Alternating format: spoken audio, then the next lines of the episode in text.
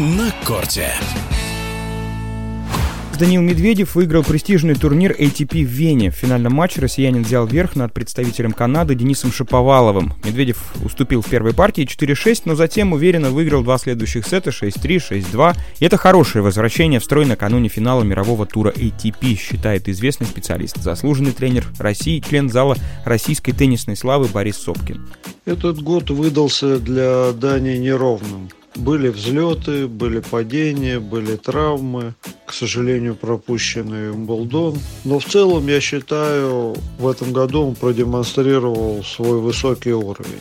Учитывая то, что в конце года он всегда играл очень хорошо, он даже сам считает, что это его время, можно надеяться на то, что и концовка года будет удачной. А если она будет удачной, то он займет в рейтинге, пускай может быть не первое, но вполне достойное для себя место.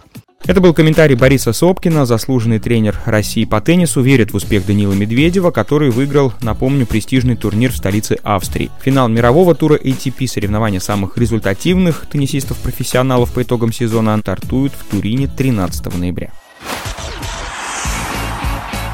На корте.